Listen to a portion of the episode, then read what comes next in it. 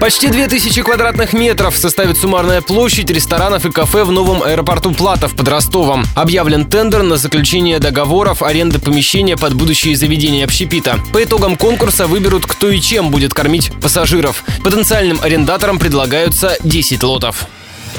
Подробности. На первом этаже аэропорта расположится пельменная, ресторан с фастфудом и точка со свежевыжатыми соками. Для сладкоежек предусмотрены кафе-мороженое, кондитерская и кофейня. Рядом откроют национальный ресторан с открытой кухней. Повара готовят на глазах у гостей. После знакомства с донской ухой и вареными раками будет возможность выпить в пивном баре неподалеку. В зоне ожидания на третьем этаже пассажиры смогут перекусить блинами, пиццей и пирогами. Также там разместят еще один пивной бар, пару кофеин и кондитерскую. В залах повышенной комфортности рестораны будут работать по принципу шведского стола. Заведения смогут принимать гостей круглосуточно.